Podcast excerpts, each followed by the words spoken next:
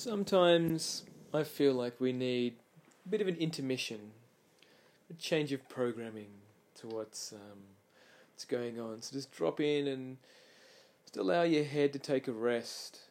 You don't need to always absorb things and always look for things to change where you're at. Just allow yourself to drop into your heart and and feel this.